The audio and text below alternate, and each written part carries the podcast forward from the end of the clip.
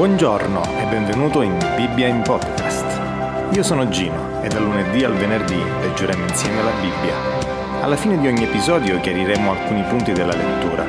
Buon ascolto, Dio vi benedica. Luca capitolo 9. Gesù, convocati i dodici, diede loro potere e autorità su tutti i demoni e di guarire le malattie. Li mandò ad annunciare il regno di Dio e a guarire i malati. E gli disse loro, non prendete nulla per il viaggio, né bastone, né sacca, né pane, né denaro, e non abbiate tunica di ricambio. In qualunque casa entrerete, rimanete lì e da lì ripartite. Quanto a quelli che non vi riceveranno, uscendo da quella città, scuotete persino la polvere dei vostri piedi, in testimonianza contro di loro. Ed essi partiti andavano di villaggio in villaggio, evangelizzando e operando guarigioni dappertutto. Erode il tetrarca udì parlare di tutti quei fatti, ne era perplesso perché alcuni dicevano Giovanni è risuscitato dai morti, altri dicevano è apparso Elia e altri è risuscitato uno degli antichi profeti. Ma Erode disse Giovanni l'ho fatto decapitare. Chi è dunque costui del quale sento dire queste cose? E cercava di vederlo. Gli apostoli ritornarono e raccontarono a Gesù tutte le cose che avevano fatte, ed egli li prese con sé e si ritirò in disparte verso un luogo deserto, di una città chiamata Bethsaida. Ma le folle, avendolo saputo, lo seguirono, ed egli li accolse e parlava loro del regno di Dio, e guariva quelli che avevano bisogno di guarigione. Ora il giorno cominciava a declinare, i dodici, avvicinatesi, gli dissero, lascia andare la folla, perché se ne vada per i villaggi e per le campagne vicine per trovarsi cibo e alloggio, perché qui siamo in un luogo deserto. Ma egli disse loro, date loro voi da mangiare. Ed essi obiettarono, noi non abbiamo altro che cinque pani e due pesci, a meno che non andiamo noi a comprare dei viveri per tutta questa gente. Perché c'erano circa cinquemila uomini, ed egli disse ai suoi discepoli, fateli sedere a gruppi di una cinquantina e così li fecero accomodare tutti. Poi Gesù prese i cinque pani e i due pesci, alzò lo sguardo al cielo e li benedisse, li spezzò e li diede ai suoi discepoli perché li distribuissero alla gente. Tutti mangiarono e furono saziati, e dei pezzi avanzati si portarono via dodici ceste.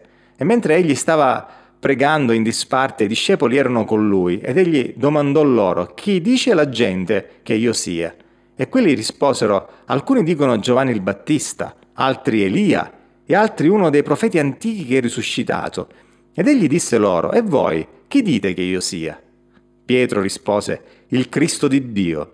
Ed egli ordinò loro di non dirlo a nessuno e aggiunse, bisogna che il figlio dell'uomo soffra molte cose e sia respinto dagli anziani, dai capi dei sacerdoti e dagli scribi, sia ucciso e risusciti il terzo giorno. Diceva poi a tutti, se uno vuol venire dietro a me, rinuncia a se stesso, prenda ogni giorno la sua croce e mi segua, perché chi vorrà salvare la sua vita la perderà, ma chi avrà perduto la propria vita per causa mia la salverà. Infatti che serve all'uomo guadagnare tutto il mondo se poi perde o rovina se stesso? Perché se uno ha vergogna di me e delle mie parole, il figlio dell'uomo avrà vergogna di lui, quando verrà nella gloria sua e del Padre che è dei santi c'è angeli. Ora io vi dico in verità che alcuni di quelli che sono qui presenti non gusteranno la morte finché non abbiano visto il regno di Dio. Circa otto giorni dopo questi discorsi, Gesù prese con sé Pietro, Giovanni e Giacomo e salì sul monte a pregare. E mentre pregava, l'aspetto del suo volto fu mutato e la sua veste divenne di un candore sfolgorante. Ed ecco due uomini conversavano con lui. Erano Mosè ed Elia i quali, apparsi in gloria, parlavano della sua dipartita che stava per compiersi in Gerusalemme. Pietro e quelli che erano con lui erano oppressi dal sonno e quando si furono svegliati videro la sua gloria e i due uomini che erano con lui. E come questi si separavano da lui, Pietro disse a Gesù, Maestro, è bene che stiamo qui, facciamo tre tende, una per te, una per Mosè e una per Elia. Egli non sapeva quello che diceva, e mentre parlava così venne una nuvola che li avvolse e i discepoli temettero quando essi entrarono nella nuvola. E una voce venne dalla nuvola dicendo, questo è mio figlio, colui che io ho scelto, ascoltatelo. E mentre la voce parlava, Gesù si trovò solo. Ed essi tacquero e in quei giorni non riferirono nulla a nessuno di quello che avevano visto. Il giorno seguente, quando essi scesero dal monte, una gran folla andò incontro a Gesù. Un uomo dalla folla gridò, Maestro, ti prego, volgi lo sguardo a mio figlio, è l'unico che io abbia. Ecco, uno spirito si impadronisce di lui e subito egli grida e lo spirito lo contorce facendolo schiumare e a fatica si allontana da lui dopo averlo straziato. Ho pregato i tuoi discepoli di scacciarlo ma non hanno potuto. Gesù rispose, Oh generazione incredula e perversa, fino a quando sarò con voi e vi sopporterò? Porta qui tuo figlio. E mentre il ragazzo si avvicinava, il demonio lo gettò per terra e cominciò a contorcerlo con le convulsioni. Ma Gesù sgridò lo spirito immondo, guarì il ragazzo e lo rese a suo padre. E tutti rimasero sbalorditi della grandezza di Dio. E mentre tutti si meravigliavano di tutte le cose che Gesù faceva, egli disse ai suoi discepoli, Voi tenete bene in mente queste parole. Il figlio dell'uomo sta per essere consegnato nelle mani degli uomini. Ma essi non capivano queste parole, che erano per loro velate, così da risultare incomprensibili, e temevano di interrogarlo su quanto aveva detto. Poi cominciarono a discutere su chi di loro fosse il più grande. Ma Gesù, conosciuto il pensiero del loro cuore, prese un bambino, se lo pose accanto e disse loro, Chi riceve questo bambino nel nome mio riceve me, e chi riceve me riceve colui che mi ha mandato, perché chi è il più piccolo tra tutti voi, quello è grande.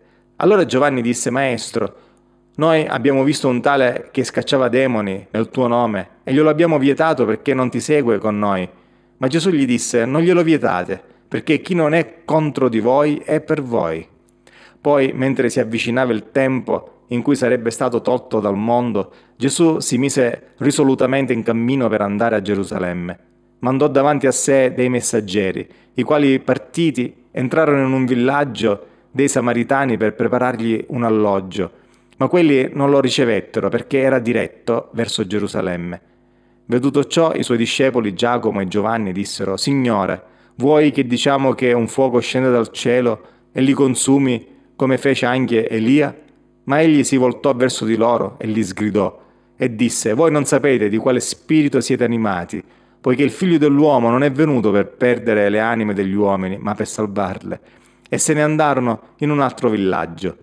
E mentre camminavano per la via qualcuno gli disse, io ti seguirò dovunque andrai. E Gesù gli rispose, le volpi hanno delle tane gli uccelli del cielo dei nidi, ma il figlio dell'uomo non ha dove posare il capo. A un altro disse, seguimi. Ed egli rispose, Signore, permettimi di andare prima a seppellire mio padre. Ma egli disse, lascia che i morti seppelliscono i loro morti, ma tu va ad annunciare il regno di Dio. Un altro ancora gli disse, ti seguirò, Signore, ma lasciami prima salutare quelli di casa mia. Ma Gesù gli disse, nessuno che abbia messo la mano all'aratro e poi volga lo sguardo indietro è adatto per il regno di Dio.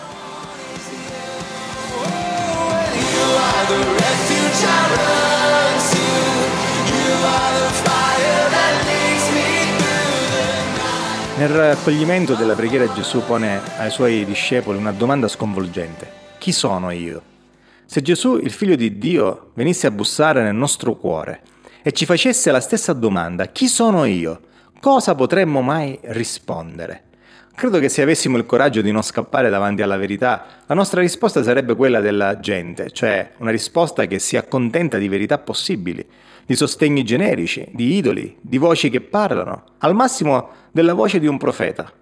La gente rappresenta, rappresenta quella parte di noi che non accoglie la verità, non si lascia toccare. È quella parte che caratterizza la nostra insensibilità, la nostra durezza di cuore, che non vuole accogliere la luce della vita. Pietro è apostolo e discepolo e quindi ha imparato, ha ascoltato e ha accolto la verità. A lui, grazie allo Spirito Santo, è dato di incontrare il Cristo, l'unto di Dio. La sua risposta non è scontata. La sua portata è pari alla grandezza della domanda non può essere frutto di un semplice entusiasmo emotivo, ma di una esperienza diretta e autentica, che permette all'Apostolo di testimoniare senza ombra di dubbio di avere conosciuto il Cristo, il Logos.